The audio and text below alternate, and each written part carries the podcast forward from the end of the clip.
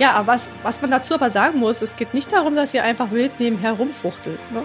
Das, das ist es halt am Ende nicht.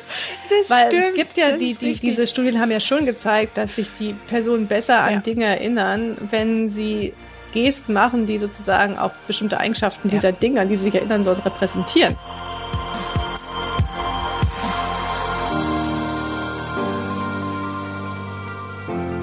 Ja, und da sind wir wieder mit einem neuen Thema hier bei Talking Bodies, eurem Wissenschaftspodcast rund um Sprache, Gestik und Kommunikation. Wir freuen uns, dass ihr wieder zu uns gefunden habt und es begrüßen euch ganz herzlich Silvia Ladewig und Jana Bressem. Herzlich willkommen. Hallo Jana. Hallo Silva. Ich freue mich auf die heutige Folge, denn wir haben in der zweiten Staffel unser Lieblingsthema oder unseren Forschungsgegenstand etwas stiefmütterlich behandelt. Das ist wohl richtig. Das ist mir auch aufgefallen. Und deshalb ist es ganz gut, dass wir heute wieder genau unser, wie sagt man denn, unseren Broterwerb? Die Hände sind unser Broterwerb. Genau, dass wir da mal wieder drüber reden. Mhm. Genau, denn vielleicht haben es einige von euch mitbekommen, die uns regelmäßig hören. Jana und ich sind ja Linguistinnen, aber wir sind auch Gestikforscherinnen. Das heißt, unser Thema, unser Forschungsthema betrifft die Relation, das Verhältnis von Sprache und Gesten oder Sprechen und Gestikulieren. So ist es, glaube ich, besser ausgedrückt. Und das heißt, wenn wir uns mit unserem Forschungsphänomen oder unserem Forschungsgegenstand beschäftigen, dann schauen wir ganz viele Videos und schauen uns immer die Hände an. Nebenbei hören wir natürlich, was die Leute sagen. Aber wir sind sehr, sehr oft darauf fokussiert, darauf zu achten, welche Formen und Bewegungen Hände machen und was sie dann zusammen mit der Sprache ausdrücken. Das heißt, wenn ihr uns begegnet, dann wird irgendwann das Thema fallen, dass wir uns auf die Hände konzentrieren und dann trauen sich die Leute plötzlich nicht mehr zu gestikulieren oder irgendwas zu sagen. Ne? Ja, und dann kommt immer unsere Standardantwort, keine Sorge. Wir können auch einfach so an einem Gespräch teilnehmen, ohne ständig an unsere Arbeit zu denken. Und wir sind ja auch keine Psychologinnen. Genau, das, kommt, das ist, glaube ich, was, was eher beruhigt, dass wir sagen, wir sind keine Psychologinnen. Ne? Weil Psychologinnen ja, ja nochmal anders vorgehen als wir. Wir interessieren uns ja wirklich dafür, was Sprache und Gesten zusammen machen, um Bedeutung zu kreieren, weil das ist wirklich ganz spannend. Und dazu wollen wir euch heute einladen. Und wir haben uns ein spezielles Thema ausgesucht, weil wir auch wissen, dass es einige von euch so im pädagogischen, didaktischen Kontext gibt und ihr euch in diesen Kontexten bewegt. Und das ein spannendes Thema auch ist, nämlich was unsere Hände so tun, während wir lernen oder was sie anzeigen, welchen Wissensstand wir haben. Und dass die Message im Grunde heute ist, benutzt bitte auch eure Hände, während ihr vielleicht Leute Dinge erklärt. Das macht ihr wahrscheinlich sowieso. Aber auch wenn ihr vielleicht im Lehrkontext arbeitet, schaut mal auch, was eure Schülerinnen und Schüler oder Studierenden mit den Händen alles so anzeigen, wenn ihr dafür sozusagen die Zeit habt und die Aufmerksamkeit. Ähm, weil das natürlich total interessant ist, weil die Hände schon oft viel mehr anzeigen, als vielleicht die Sprache vermittelt. Und das ist unser Thema heute, die, das Verhältnis von Gesten und Lernprozessen. Ja, ein ganz spannendes Verhältnis, was eine große Forschungstradition auch hat. Ja, da wir werden heute, glaube ich, mehr so Meilensteine mhm. vielleicht ansprechen. Mal sehen, ja. wo die Reise dann wieder hingeht. Unsere schöne Metapher, die auch des Öfteren mal zur Sprache kommt. Mhm. Aber in der Tat ist das, ist das, glaube ich, wirklich ein Thema, was auch viele interessiert. Also vielleicht auch nicht nur, wenn man im pädagogischen Kontext mhm, unterwegs ist, aber auch wenn man Kinder hat oder so. Absolut. Dann weiß man, wie das gerade auch bei kleineren Kindern, wie hilfreich das manchmal sein kann, auch selbst zu gestikulieren und so, auch so aus der eigenen Erfahrung. Also ich weiß zum Beispiel, dass wenn ich, nicht nur in fremdsprachlichen Kontexten, mhm. aber gerade dann irgendwie auch für, mir versuche, irgendwie Inhalte zu erarbeiten oder so, dass ich, man führt dann ja auch häufig so Selbstgespräche und da bemerke ich dann doch auch oft schon, dass ich so Dinge im Raum lokalisiere und das dahin und dann sozusagen da auch selbst bei diesem Lernprozess mit mir selber auch doch ähm, ah, mehr ja. die Gesten manchmal einsetze, als ich das mir so wahrscheinlich selbst denken würde. Also wenn du jetzt zum Beispiel was vorbereitest, so ein Thema oder so, ne? Ja. Genau, ja. Ja, ja oder auch wenn ich nochmal versuche, sozusagen was zu rekapitulieren mhm. und nochmal so die Quintessenz zu formulieren, da merke ich, dass ich dann ganz häufig so ja, so unterschiedliche Argumente wirklich eher so links, ja, ja und dann ja, rechts ja. und so. Und dann denke ich drüber nach, okay, das geht also, ja. Also da, das ist mir jetzt in der letzten Zeit so ein bisschen bei mir selber aufgefallen. Mhm. So viel zur Selbstbeobachtung und dem psychologischen Aspekt. Ich hatte gestern auch so ein interessantes Gespräch hier bei uns nebenan. Da saßen einige hier, wir haben hier so einen kleinen Dorfladen hier in MacPom.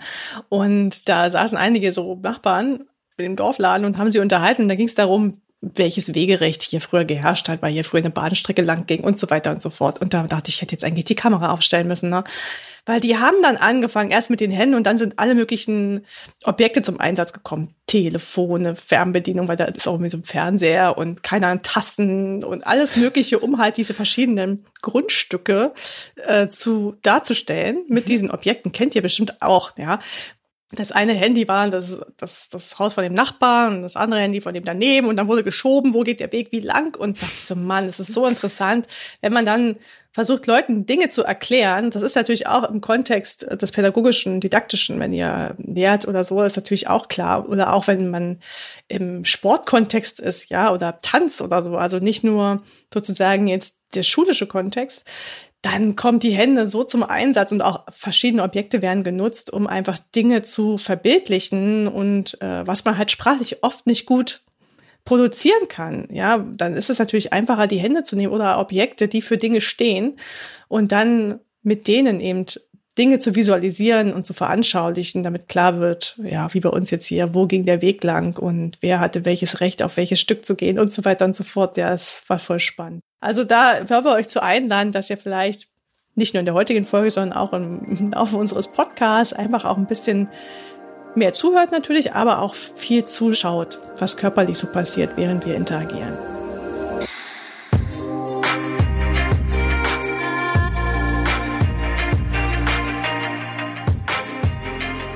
Also Silva hat das ja eben schon erläutert, also bei Wegbeschreibungen sind Gesten total wichtig, nicht nur bei Wegbeschreibungen, überhaupt wenn wir Dinge lokalisieren. Ich habe ja auch eben gerade darauf Bezug genommen.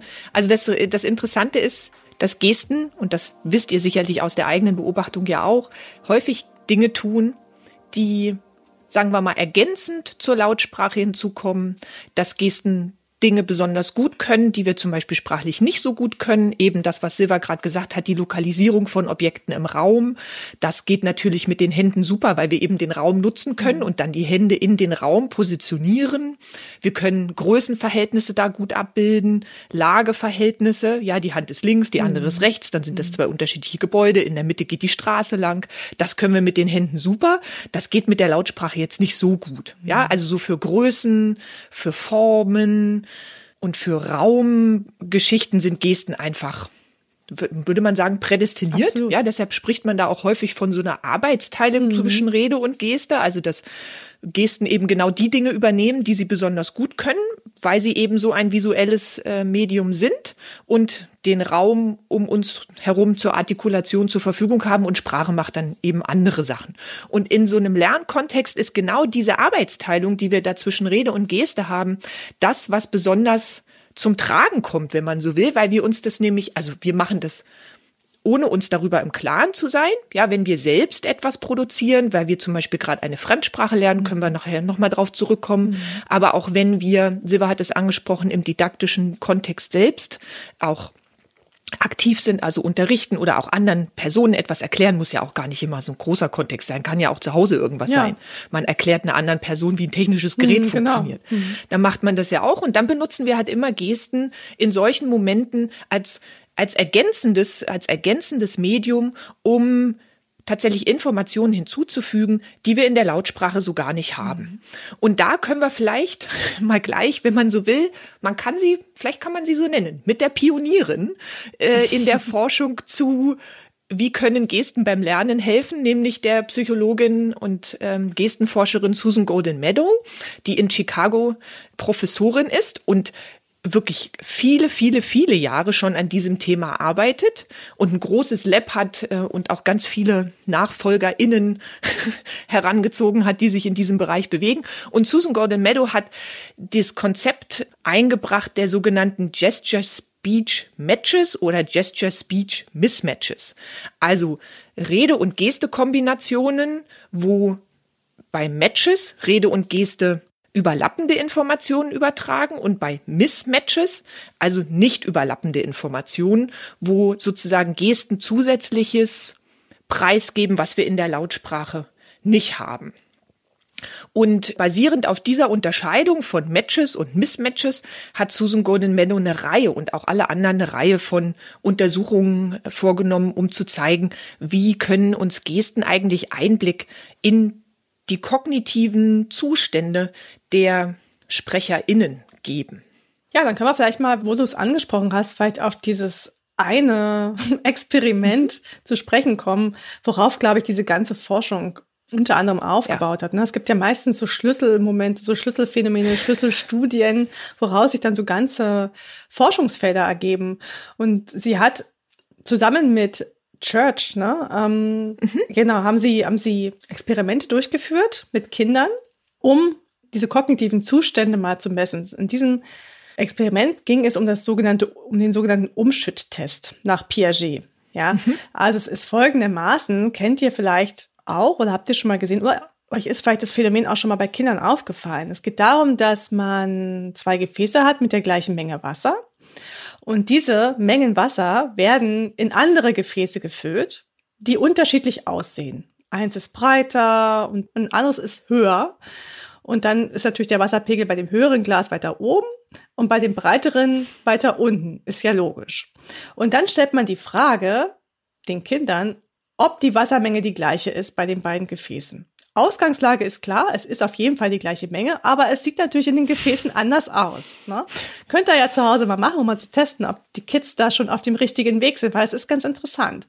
Und sie haben diese Tests durchgeführt bei Kindern, ich glaube, zwischen fünf und zehn Jahren oder fünf und sieben, ich weiß es nicht genau. Ich glaube, die Zehnjährigen waren bei den, ähm, bei den Mathematiktests, das kam später, fünf und sieben Jahre, glaube ich. Und haben eben festgestellt, dass die Kinder, während sie diese Frage beantworten, ganz viele ikonische Gesten machten. Also die Gesten, die Anna gerade erklärt hat. Ja, also Gesten, die Eigenschaften wie Größe oder Form von Objekten oder Bewegungsverläufe von, von Objekten wie ein Auto, ein Zug, ein Flugzeug oder Ähnlichem abbilden. Dann haben sie eben festgestellt, was Jana auch gerade erklärt hat, dass manche Gesten zu dem passten, was sprachlich geäußert wurde, also ein Match zwischen sprachlicher Information und gestischer Information, und dass es Gesten und Sprachkombinationen gab, bei denen dieses Match nicht aufgetaucht ist, wo also sprachlich was anderes vermittelt wurde als gestisch. Das kann man natürlich diskutieren, aber wir, wir, wir, wir, wir führen erstmal in diesen, dieses Experiment ein. So, nun haben sie also Kinder getestet und ich sage euch vielleicht mal ein Beispiel, damit ihr ungefähr eine Idee davon habt, wie das aussah. Also es wurde ein Junge mhm. gefragt, so, die gleiche Menge Wasser eingefüllt in die Gefäße und dann die Frage gestellt, ist das die gleiche Menge Wasser in beiden Gefäßen? Und das Kind sagte dazu, dass es nicht die beiden Gefäße seien, weil die beiden Gefäße unterschiedlich hoch seien. Also er bezog sich auf die Höhe der Wasserstände, gestikulierte auch auf die Höhe der Wasserstände. Das heißt, er hat auf die Wasseroberfläche gezeigt in den beiden Gefäßen. Und das war ja mhm. unterschiedlich, weil eins breiter war als das andere. Ein anderes Kind bezog sich sprachlich auch auf die Höhe der Wasserstände und sagte, sie sind unterschiedlich hoch, hat aber gestisch auf die Breite der Objekte, also der Gefäße, referiert, sich bezogen. Ja, also sie hat eben quasi mit so einer Geste, die als ob ihr so ein Glas Wasser greift und dann die Hand so ein bisschen auseinandernehmt, angezeigt, dass die beiden Gläser unterschiedlich breit sind. Ja, also ein, ein Glas hat sie mit einer Hand dargestellt, das andere Glas sogar mit beiden Händen, also hat sie die Breite zwischen, zwischen beiden Händen angezeigt. Und das war für Goldin-Meadow und Church eben so eine Art Gesture-Speech-Mismatch, also keine Übereinstimmung zwischen Sprache und Geste. Und dazu kommt, unterschiedliche Konzepte werden in Sprache und Geste vermittelt.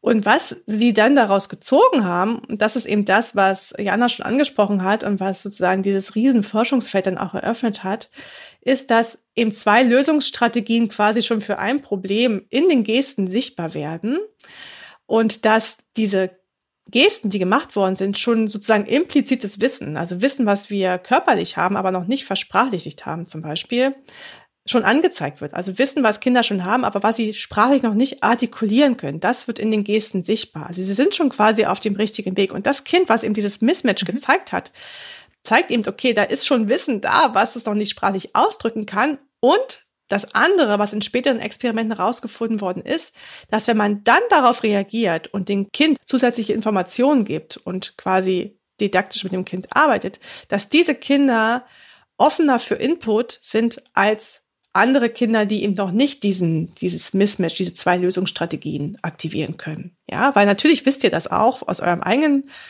aus eurer eigenen Geschichte oder Lernhistorie, dass man nicht an jedem Punkt seines Lebens die gleichen, also die Sachen alle lernen kann. Man braucht unterschiedliche kognitive Kapazitäten, man muss irgendwie, äh, das Gehirn muss reifen und so weiter und so fort. Und aber die Kinder, die eben diese Mismatches gezeigt haben, die sind eben offen für Input und sie haben das als so ein Transitional Cognitive State oder so mhm. bezeichnet, ne? Also dass es so ein, so ein Transitionszustand des Gehirns ist, wo das Kind eben vom Input profitiert, ja, weil wir eben unterschiedliche Lernstände haben.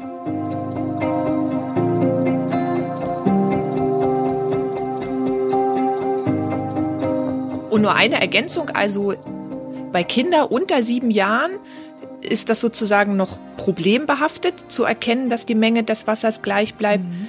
Kinder älter als sieben haben das in der Regel schon verstanden. Und äh, genau bei den Kindern, die sozusagen in dieser Übergangsphase, in diesem Altersübergangs, wenn man so mhm. will, Phase sind, die profitieren dann eben besonders, wenn sie solche mhm. Mismatches äh, produzieren von zusätzlicher Instruktion. Genau, die kurbeln den Lernprozess dann an. Das ist das, was Susan Goldin-Meadow und die Kolleginnen dann auch ganz stark gemacht haben in den kommenden Jahren. Ja, und auch wirklich in einer Reihe von unterschiedlichen Experimenten. Gibt dann auch nicht nur das Experiment mit dem Wasser, dann gibt es noch Spielsteine, die also so... Ja, Damen, ne? So wie beim Damespiel, ja, so eine runden stimmt. Spielsteine, die sie erst nebeneinander anordnen, dann ein bisschen ja, auseinanderziehen. Und da bleibt natürlich die Anzahl der Steine mhm. auch gleich, aber weil die natürlich weiter voneinander entfernt sind, kann das sozusagen, wenn ich das kognitiv noch nicht verstanden habe, eben dann der Eindruck entstehen, das sind mehr. Ja, und dann äh, variieren die Kinder in der Form, als dass sie zum Beispiel sprachlich sagen, nee, das sind nicht die gleichen, aber auf der gestischen Ebene genau eine, eine Korrespondenz, also durch Zeigegesten, zwischen den einzelnen Steinen machen. Und daraufhin haben äh, Susan Goldin-Meadow und Kolleginnen dann geschlussfolgert, okay, die Kinder sind auch schon an diesem Punkt angekommen durch dieses äh, Gesture-Speech-Mismatch, dass die im Grunde genommen schon eben an dieser Umbruchstelle sind, kognitiv zu verstehen, dass das immer noch die gleiche Anzahl der Steine ist, aber noch den Schritt noch nicht gegangen sind. Mhm. Ja, ich habe auch einen Test zu Hause gemacht jetzt, weil ich habe ja Zehnjährige und es gibt ja diesen, also sind jetzt gerade hier meine Tochter und ihre Cousine und Die, da gibt es auch diese Tests mit den Matheaufgaben, so mhm. sogenannte Gleichungen wie drei plus vier plus fünf ist gleich und dann lässt man eine Leerstelle oder später ist das halt das X, ist gleich X plus fünf. Ne? Und dann müssen sie rauskriegen, was steht bei X. Ja. Mhm. Und das ist bei Viertklässlern halt noch nicht so einfach zu verstehen. Also das müssen die halt richtig lernen und manche sind da recht pfiffig und können das ganz schnell und andere sind halt dann nicht an dem Punkt, wo sie diesen Transitional State irgendwie erreicht haben und für die ist das dann halt schwer und die sind halt dann auch für Input noch nicht so zugänglich.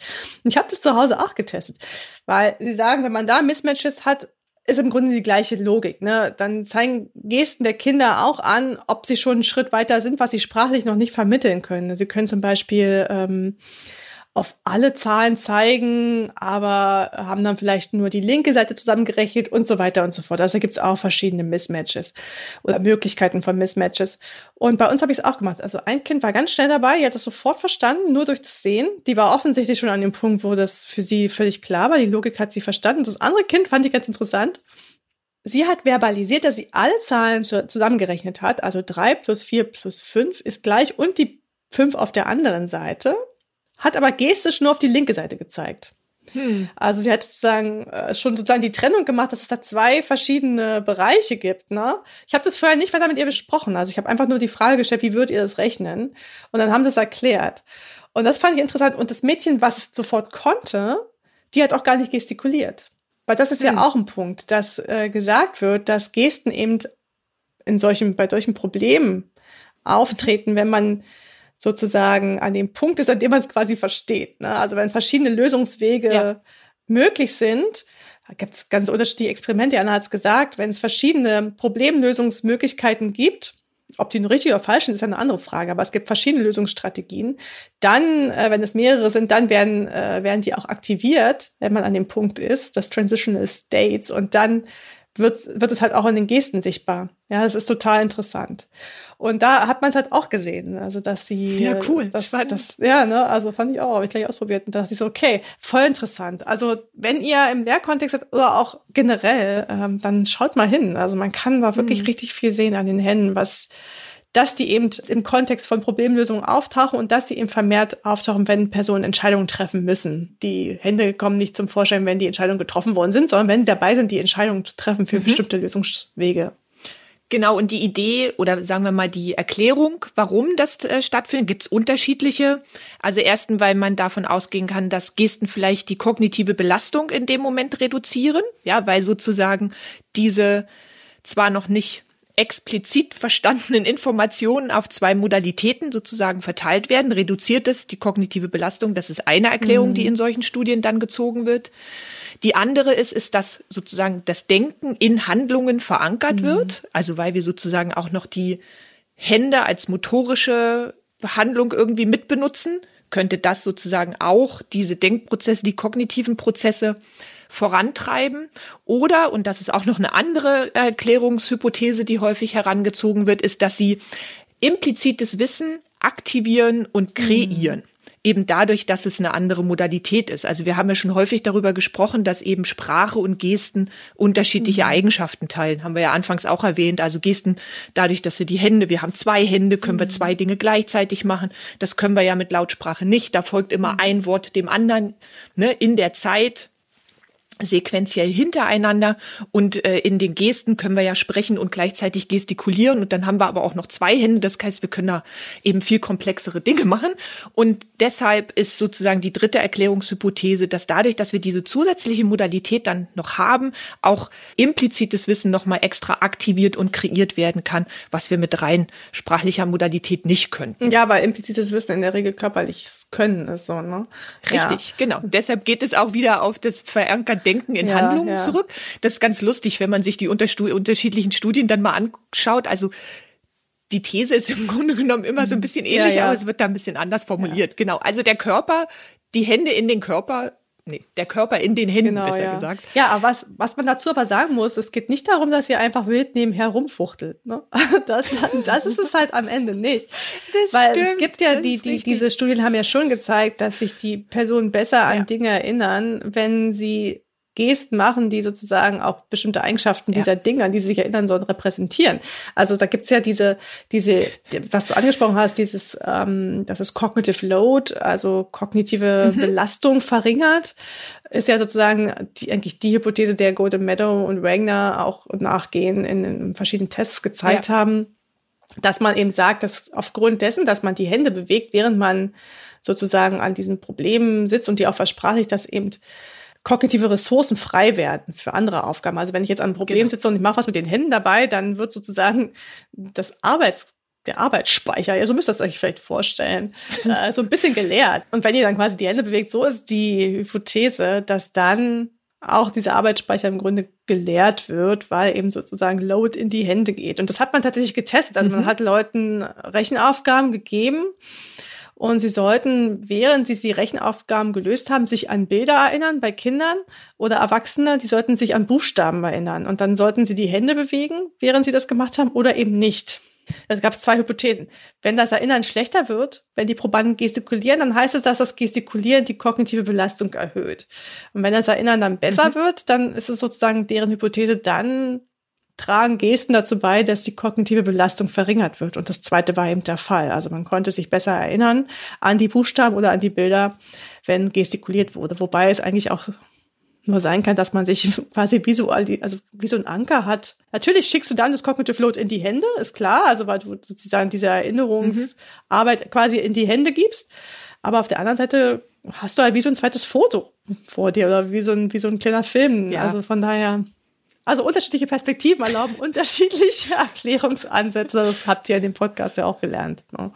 Ja, du, eine Sache, die mir aber immer bei, bei kognitiver Belastung und Cognitive Load einfällt, ich weiß nicht, ob das ähnlich bei dir ist, aber Sotaro Kita, mhm. auch ein McNeil-Schüler und auch ein Psycholinguist, der hat, weiß nicht, vor vielen Jahren mal seine Studien, die er gemacht hat, zu diesem Hanoi-Tower. Mhm, ja, ja. Kannst dich mhm, erinnern? Ja. Wo Personen... sozusagen, und ich fange auch sofort an zu gestikulieren, ja, ja, die Hände sind sofort in die Standposition gegangen. Also das ist, das ist im Grunde genommen ein Holzkonstrukt, das komplex ist, und die Personen müssen entscheiden, wie das rotiert werden muss, um einem entsprechenden Bild auf so einem Bildschirm, wie das da abgebildet ist, zu entsprechen. Ja. Und das ist ja bei mir sowieso immer ein Problem, immer wenn es an so, auch bei so Intelligenztests oder ja, oder da sind irgendwelche Formen sind, die sich aus welchen Formen zusammensetzen, da denke ich ja schon immer gleich, uh, das ist, wird nicht so einfach. Und da kann ich mich dran erinnern, haben die ja auch immer wahnsinnig gestikuliert. Da gab es auch zwei Konditionen. Einmal durften sie eben die Hände nicht benutzen und dann durften sie sie benutzen. Und wenn sie sie benutzt haben, haben sie natürlich praktisch im Kopf ja dieses Objekt gedreht und das aber auch gleichzeitig noch visualisiert in den Händen, haben die das besser lösen können, als wenn sie die Hände eben nicht benutzen durften. Und ich weiß, als ich das das erste Mal gesehen habe, hat mich das wahnsinnig geflasht, weil ich das so überzeugend und beeindruckend fand, auch das zu sehen, was also was da sozusagen im Kopf ja, ja. praktisch abläuft und dann in den Händen sichtbar wird. Glaube ich, weil das zum allerersten Mal für mich, also man hört immer die McNeilsche Idee Gesten als Fenster zum Geist, was äh, zusammen mit Susan Duncan ja in einem äh, Paper formuliert hast, hm. Window onto Thinking. Ja, aber das ist für mich so, das ist so für mich so der Inbegriff des in den Kopf hineingucken, wenn die diesen Hanoi Tower da irgendwie gedreht haben und versucht hm. haben zu verstehen, worum muss ich das jetzt bewegen, damit das da irgendwie die Form ergibt, die da auf dem Bildschirm zu erkennen ist. Ja, wobei es ja in dem Moment nicht nur in den Kopf gucken ist, weil du, sie machen es ja auch. Also ja, weißt du, also ja, ja, ja. Äh, das Argument, ja. was man ja bringt, ist ja dann aber immer, das ist ja, ne, das ist ja auch das, was man ja auch GestenforscherInnen häufig ja auch so ein bisschen als so ein so ein Argument entgegenbringt, ja, so ein behavioristisches äh, Argument, was ja nicht falsch ist. Wir benutzen die Hände, um sozusagen da reinzugucken. Aber die die Argumentationslinie ist ja häufig hm. so. Ja, zumindest, zumindest in dieser in die, Idee des Genau. In deren Schule sozusagen, wo so Susan Goldin-Meadow genau, genau. zu verorten ist, ja. Weil ja. du siehst ja, ja, sie machen es ja quasi mit den Händen. Ich weiß, Aber ja, ich weiß, genau. worauf du hinaus willst. Genau. Ähm, das wäre jetzt ein, ein bisschen diffiziler äh, Diskurs, den wollen wir jetzt vielleicht nicht weiter aufgreifen. Aber ja, wir kürzen den ab. Wir kürzen den ab, dann, ja. Aber ähm, worauf ich nochmal zurückkommen wollte jetzt ist, dass wir, dass quasi die Gesten den LehrerInnen oder auch euch selbst, wenn ihr mit Kindern arbeitet oder zu Hause mhm. den Kindern was erklärt, euch schon viel sagen können darüber, ob ein Kind was verstanden hat oder eben nicht, ne? Oder ähm, ob es quasi mhm. an einem bestimmten Punkt ist, wo es mehrere Lösungsstrategien vielleicht gibt und eine körperlich sichtbar ist und die andere sprachlich ausgedrückt wird. Und was man aber auch rausgefunden hat, und jetzt kommen wir mal zu der LehrerInnen-Seite, weil es ist ja auch spannend, weil die LehrerInnen natürlich auch sozusagen unbewusst sich dem in gewisser Weise anpassen und auch Informationen da quasi rausziehen aus dem, was die Kids machen. Das heißt, wenn ihr LehrerInnen seid, und dann habt ihr vielleicht schon mal das mitbekommen, dass Kinder vielleicht an bestimmten Punkten anfangen zu stammeln, wenn es wenn es vielleicht komplex wird oder wenn vielleicht fortgeschrittene Konzepte vermittelt werden und die noch nicht verbalisiert werden können, dann sieht man häufig, dass mhm. die SchülerInnen dann das in den Gesten versuchen zu veranschaulichen. Und dann hat man Tests gemacht und hat rausgekriegt, dass die Lehrerin tatsächlich auch die diese Information, die gestische Information in die Beurteilung über das Wissen der SchülerInnen mit einfließen lassen. Ja, also ihr macht es mehr oder weniger automatisch. Und das kennt man, glaube ich, auch, wenn man mit Kindern zu tun hat, die vielleicht sprachlich noch nicht so weit sind, dass man dann merkt, was die körperlich mhm. machen und dann sagt, ah, du willst das und das oder so, ne? Oder ah, du meinst das und das. Und dann kann man das auch mal benennen und dann auch versprachlichen und dann bekommt es auch mal mehr, mehr Meaning, mehr Bedeutung, weil es in Sprache und Gestik vermittelt worden ist, ja. Aber das hat man auch gefunden, dass eben Lehrerinnen und Lehrer die Infos aus den Gesten ziehen und ihre Bewertung mit einfließen lassen und dann auch ihre Erklärung an das Gesagte und das Gestikulierte anpassen. Ja. War ja auch der Grund, warum wir dazu mal eine Studie gemacht haben, wo mhm. wir noch nichts zu veröffentlicht haben. Aber wir haben uns ja mal angeschaut, wie Gesten im, im Zweitspracherwerb, im Zweitsprachunterricht, also Deutscherwerb von ja, Flüchtlingskindern ge- gebraucht werden. Und da haben wir uns explizit Unterrichtsstunden angeschaut, in denen es um die Wortschatzerweiterung ging, also mhm. neue Wörter lernen. Und da haben wir ja eben festgestellt, dass A, die Kinder ganz häufig die Vorstellung der Bedeutung des Wortes eben in den Gesten ausgedrückt haben, die möglicherweise auch nicht korrekt war und der Lehrer dann aber darauf Bezug genommen hat und sich daraus so eine ganze, ja, so eine ganze Unterrichtssequenz entwickelt hat, wo der Lehrer dann mit dieser gestischen Information nochmal gezielt darauf Bezug genommen hat, den SchülerInnen deutlich zu machen, warum die Bedeutung des Wortes, die sie sich darunter jetzt vorgestellt haben, eben mhm. nicht korrekt ist. Und das ist äh, wirklich äh, spannend gewesen. Vor allem auch, also beide Perspektiven zu sehen. Du hast es ja eben angesprochen. Also A, die Kinder, die SchülerInnen, die das dort benutzt haben und ja tatsächlich auch als Modalität gezielt eingesetzt haben.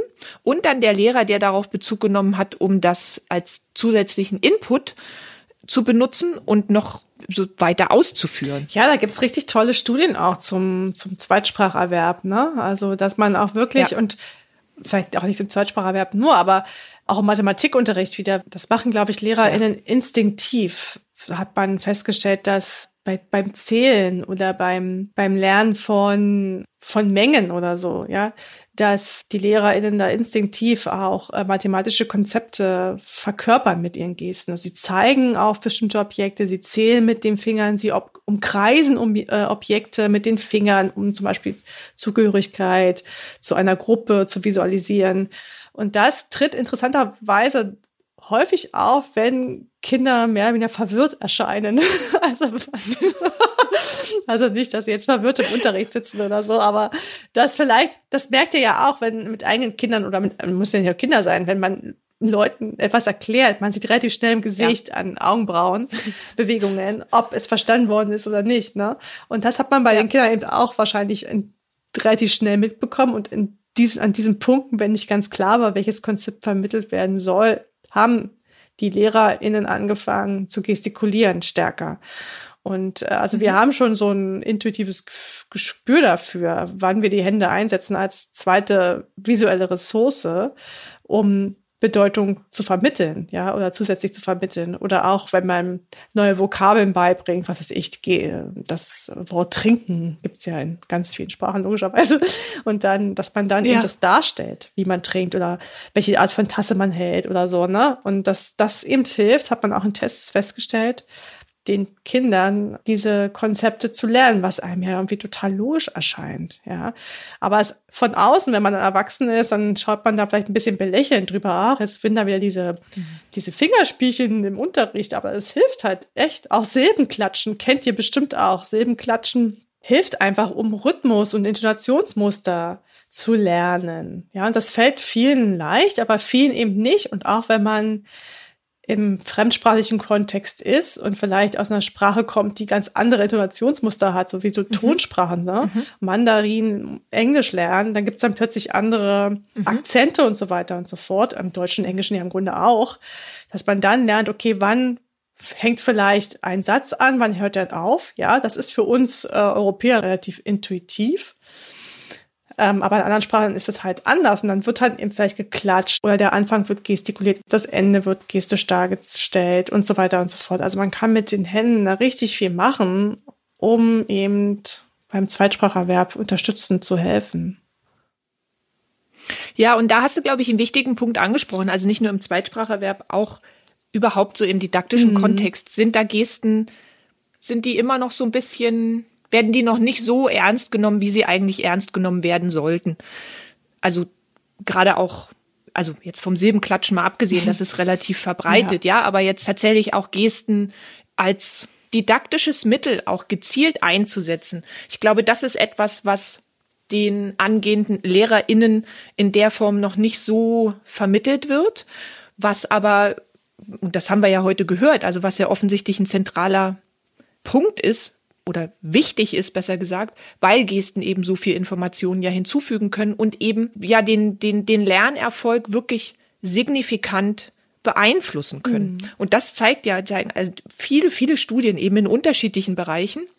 Und ich glaube, da ist noch ein bisschen, bisschen Arbeit zu tun, dass Gesten da aus diesem, du hast es vorhin gesagt, man soll nicht einfach nur rumfuchteln, mhm. ja, aber dass diese Perspektive, ach ne, das ist ja nur ein Rumgefuchtel, das bringt sowieso nicht viel, dass das gerade in so Lehr- und Lernkontexten eigentlich noch überdacht werden mhm. muss, dass es da eben genau anders ist, sondern gezielt eigentlich helfen kann. Ja, ja, deswegen die Idee von wegen, äh, benutzt eure Hände nicht, also das würde ich halt gerade wir würden immer sagen, nein, das ist total falsch. Nutzt die Hände, wenn ihr Dinge erklärt. Weil es ist einfach eine zweite Ressource, die ihr nutzen könnt. Und man weiß, dass es einfach, wenn ihr es mal visuell darstellt, einfach dazu führt, dass es besser aufgenommen wird. Das ist einfach, mhm. haben Studien einfach gezeigt. Und deswegen, und was es eben auch macht, das finde ich total spannend, ist, dass, wenn man mehr gestikuliert, auch mehr gesprochen wird. Also das ist auch was, was ich total interessant fand, was auch aus ähm, den Studien von Goldin-Meadow und KollegInnen hervorgegangen mhm. ist, dass man sich angeschaut hat, okay, wie ist es mit Kindern aus einkommensschwächeren Haushalten und Kinder aus einkommensstärkeren Haushalten? Und das ist ja in den U S A nicht anders als bei uns.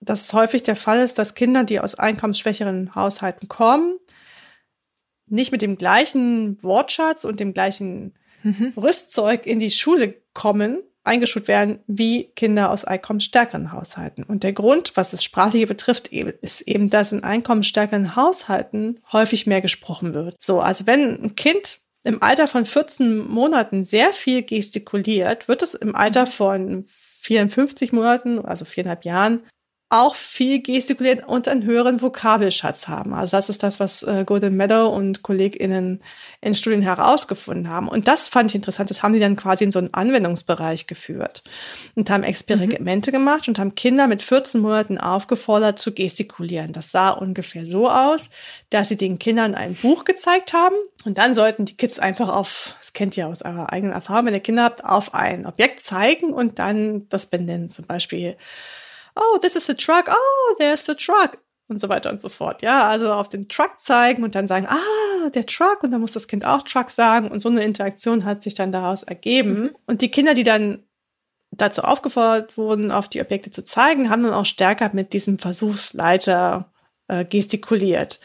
Und dann haben sie herausgefunden, dass innerhalb der acht Wochen, in der die Studie durchgeführt worden ist, dass die Kids auch stärker angefangen haben mit den Eltern zu gestikulieren und daraus ergab sich dann auch mehr Gespräche. Das war irgendwie logisch, weil Sprechen und Gestikulieren hängt ja zusammen, ne? Also das weiß man aus verschiedenen Studien. Hm. Und dann haben sie eben festgestellt, okay, dann haben die mehr gestikuliert, vielleicht auch mehr gezeigt und dann natürlich reagieren auch Eltern stärker auf das, auf dieses interaktive Verhalten der Kinder, wenn du mehr zeigst oder zeigst, du willst was haben oder irgendwie was spielst mhm. und so weiter. Und dann ergab sich eben mehr sprachliche Interaktion. Das ist natürlich super, wenn man das macht, dass man dann sozusagen den Kindern mehrsprachliches Rüstzeug auch geben kann und sozusagen die Interaktion, die sprachliche Interaktion in den Elternhäusern dann fördert. Ja, gibt's auch tolle Untersuchungen von Katharina Rohlfing, die sich auch angeschaut hat, wie Eltern auch tatsächlich noch mit kleineren Kindern Bilderbücher anschauen und welchen Einfluss da solche Zeigegesten auf Elemente in Bücher, Bilderbüchern dann auch haben können. Das ist, das ist wirklich spannend, ja, da hast du vollkommen recht. Ja. Das macht auch Sinn natürlich, das kennen wir aus der eigenen Erfahrung, dass wenn man mehr Handlungen macht mit den Händen, dass dann einfach drüber gesprochen wird, ah, dieses, also was, was passiert dann da, was willst du haben und so weiter und so fort. Und das dann die sprachliche Interaktion zu fördern, fand ich total interessant, so als, als Idee. Ja, was mir dabei eingefallen ist, meine Tochter macht das ja wirklich, sind dir ja auch schon mal aufgefallen, die macht ja viel dann auch gestisch. Ja, Mimik auch vor allem. Ja, ja, aber Gesten auch immer ganz wichtig und da wie viel Information ja dann doch, weil sie ja dann logischerweise häufig das Verb noch nicht hat, ja, mhm. und dann sozusagen die äh, das Verb äh, gestisch repräsentiert, wie viel das doch dann, und das passt das so gut zu dem, was du gesagt hast, dann noch an Nachfolgeinteraktion auslöst. Ja. Also würde sie das nicht tun, dann wüsste ich A, nicht so richtig, was sie von mir will, aber ich würde die Interaktion ja dann auch abschneiden. Aber dadurch, dass ich diese Information habe, ergibt sich dann natürlich auch, kann ich darauf mhm. reagieren, sie kann wieder reagieren. Und das ist genau, glaube ich, ja dann der Prozess, den Goldin-Meadow in dieser Studie da ja auch gezeigt hat, der dann eben dazu führt, dass auch viel mehr Input dann am Ende für die Kinder zustande kommt. Das ist richtig, ja. Ja, mal weg von diesem didaktischen Kontext mit Kindern. Es gibt natürlich auch didaktische Kontexte mit Erwachsenen, logischerweise. Das kann auch ein schulischer Kontext sein. Und aber auch, ähm, was ich vorhin kurz angesprochen habe, so Sport- oder Tanzkontexte. Mhm. Ja, da das, wenn man meistens so Lernen hört, dann denkt man immer so klassisch an Schule. Ähm, aber natürlich lernt man ja auch Körperbewegungen im Tanz oder im Sport. Ja, mhm. und das ist so ein, was auf so ein körperliches Können hinausläuft. Und da haben wir ja auch Studien zu gemacht. Und zwar haben wir verschiedene Tanzstile untersucht, Ballett, Walzer, Tango und Modern Dance und haben dazu uns auch angeschaut, wie Körperkonzepte vermittelt werden. Mhm. Und da könnt ihr euch ja mal vielleicht irgendeine Tango-Pose mal ausdenken, jetzt gerade mal überlegen, wie die aussieht und wie ihr die erklären würdet. Und äh, das ist gar nicht so einfach, das alles sprachlich zu machen, weil für, für bestimmte Bewegungen, es ist sehr subtil, dann hat man, oder auch beim Yoga, wenn ich jetzt gerade das Wort subtil sage, fällt mir Yoga ein, da ist es auch so, ich unterrichte ja auch Yoga und da kommst du ja mit, mit Sprache auch nicht weiter, du zeigst mhm. es halt vor, entweder mit dem ganzen Körper oder du benutzt deine Hände oder Metaphern, die du körperlich auch ausdrückst oder die dich dazu animieren, eine bestimmte Körperhaltung zu, einzunehmen. Ja, also mhm. bestimmte Posen beispielsweise. Mhm. Beim Ballett beispielsweise ist es häufig die Idee des Seidenfadens, an dem man hängt. Ja, also man sagt dann, okay, äh, stellt euch vor, um einfach gerade zu stehen ähm, und eine gewisse Balance einnehmen zu können, damit der Körperschwerpunkt nicht nach vorne und nach hinten geht. Ähm, stellt euch vor, ihr hängt an einem Seidenfaden. Und wenn ich jetzt sage, hängt an einem Seidenfaden, dann ist das für euch, was soll das jetzt bedeuten? Hängt der jetzt an der Schulter oder ist der irgendwie an der Hand? Bin ich so eine Puppe? Was, wo ist der jetzt? Mhm. Ja, und dann wird halt ganz häufig am Kopf wie so ein Faden genommen und nach oben gezogen. Und was du dadurch halt machst, ist, dass du so Körperbewegungen, sensormotorische Erfahrung aktivierst, die dich dazu verleiten, in eine bestimmte Position zu gehen, eben aufrecht zu stehen. Oder auch schönes Beispiel, was ich noch aus dem Yoga- oder Pilates-Kontext, weiß nicht mehr genau, kannte, wo du halt so liegen sollst, dass du in ein Hohlkreuz gehst, wenn du liegst. Mhm. Und da hat damals eine Yogalehrerin gesagt, stellt euch vor, es krabbeln äh, kleine Marienkäfer unter eurem unter eurem Rücken durch. Und was ihr natürlich sofort macht, ihr geht nach oben. Ja, ihr, mhm. ihr, ihr fallt in ein Hohlkreuz, während ihr liegt. Wenn ich euch das jetzt erkläre, liegt auf dem Boden, eure Schultern berühren den Boden, der Po berührt den Boden, ihr fallt in ein Hohlkreuz, ihr zieht den, den Bauch nach oben, dann ist es wahnsinnig viel Information, mhm. was ihr da aufnehmen müsst, wo man auch schnell mal abschalten kann. Das ist natürlich für so einen Sportkontext dann auch nicht besonders produktiv, ja. Aber wenn ich diese eine Metapher dann quasi erwähne, dann passiert es, dass ihr in diese Körperhaltung automatisch verfallt. Und man hat auch dann festgestellt in unseren Studien, dass auch dann die SchülerInnen, ja, diese Gesten auch aufnehmen, wenn sie über diese Körperbewegung sprechen. Also man sieht dann schon, dass, dass das nicht einfach nur so ein Gestikulieren ist im luftleeren Raum, das spielt keine Rolle. Nee, so ist es nicht. Die SchülerInnen, die, die quasi dieses Körpergefühl auch entwickelt haben, in Best- Körpergefühl aktivieren wollten, haben dann auch die Gesten gemacht, wenn die interviewt worden sind, zu den Posen, die sie im Ballett oder Tango einnehmen sollten. Also es hat schon einen Effekt beim Lernen. Ja, und das ist sozusagen, haben wir dann genannt, so ähm, Transfer of Embodied Knowledge, also Wissenstransfer von körperlichem Wissen oder Können. So, ne? Mhm. Das kannst du an den Händen einfach gut sehen. Wenn die bestimmte Gesten machen, dass die auch das Wissen schon haben, ja. Mhm. Wenn ich, als ich das das erste Mal einen Vortrag von euch zu diesen äh, zu diesem Seidenfaden da gesehen habe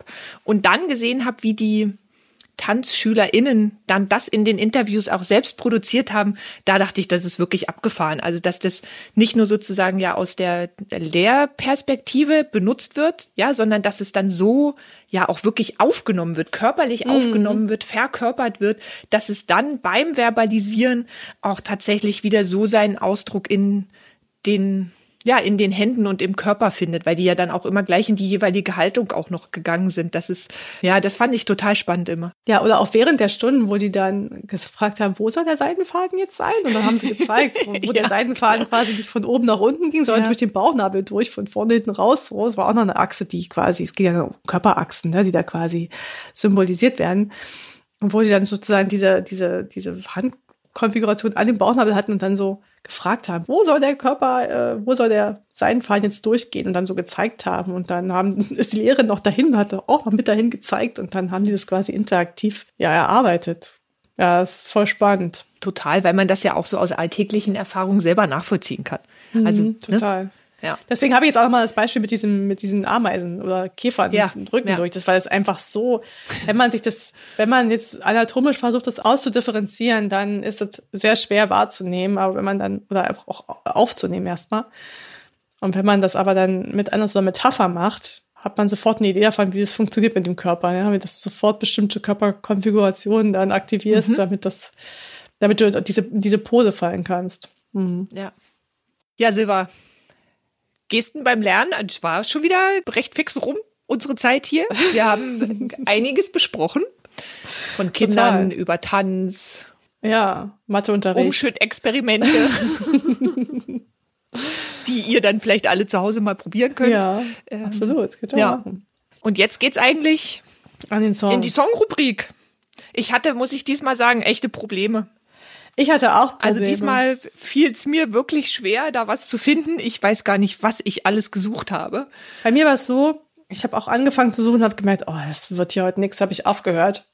Und dann habe ich gestern einfach mal Help eingegeben in meine Mediathek.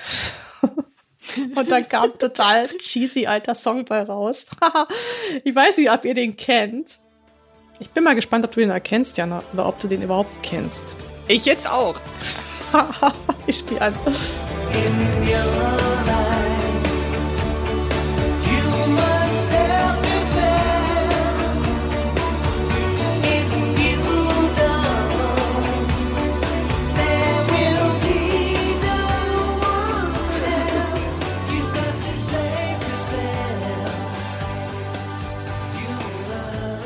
Ich sehe ein fragendes Gesicht. Ja, ich würde jetzt sagen, irgendwie klingt es so wie so ein, also du hast es ja selber gesagt, wie so ein Cheesy-Song, aber ich weiß nicht, ob ich den Cheesy-Song auch kenne.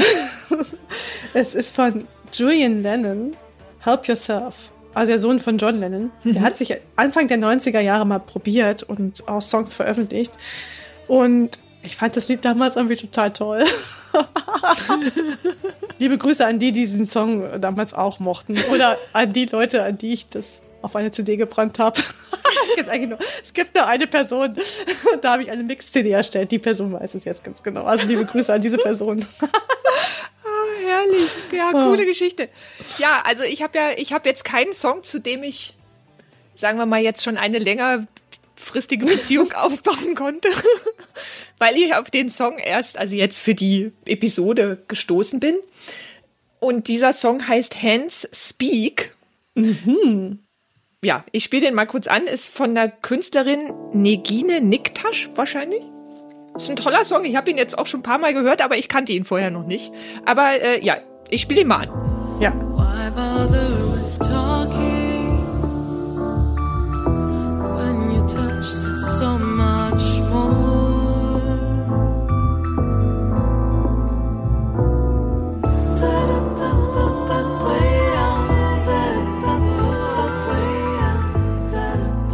Schön. Genau. Ich fand ihn auch, ist ein bisschen ruhig, aber ich fand ihn eigentlich ganz gut. Also, weil der dann auch eben sagt, äh, why bother talking, let your hands speak. Und ich dachte, ja, das passt gut zum Lernkontext gut. Ja, äh, ist ein toller Song, aber weil ich den auch heute früh gehört habe, der ist dann auch, ist jetzt, wenn man was vorhat, jetzt nicht so upbeat. Ja? Der passt jetzt eher so in diese dunkle Jahreszeit, ja, in dieses sich zu Hause einbrummeln, Jahreszeit, da passt der mit gut einer Tasse rein. Tee aber, und so. Genau. Genau, mit einer Tasse Tee und so, genau. Mhm. Sehr schön. Ja, ihr Lieben, wir hoffen, ihr habt wieder einiges aus dieser Folge mitnehmen können. Achtet gern mal auf nicht nur die Sprache, sondern auch, was mit den Händen passiert und vielleicht schaut ihr mal drauf, was Kinder in eurer Nähe oder Erwachsene, denen ihr etwas erklärt oder die, die euch etwas erklären, was die Hände da so preisgeben. Und ansonsten hoffen wir, es hat euch auch Freude bereitet. Und wir freuen uns aufs nächste Mal mit euch in zwei Wochen, wenn es wieder heißt Talking Bodies, euer Wissenschaftspodcast rund um Sprache, Gestik und Kommunikation. Jetzt machen wir es mal wie im Radio. Ich dachte gerade auch, genau, oder? So voll drin. Ja, ja. Als meine andere Verabschiedung. Ah, ja. Ja. Also dann äh, macht's gut, habt eine gute Woche oder zwei und dann bis zum nächsten Freitag, übernächsten Freitag. Genau. Ich sage tschüss, eure Hosts Jana und Silva. Tschüss. Bye, bye.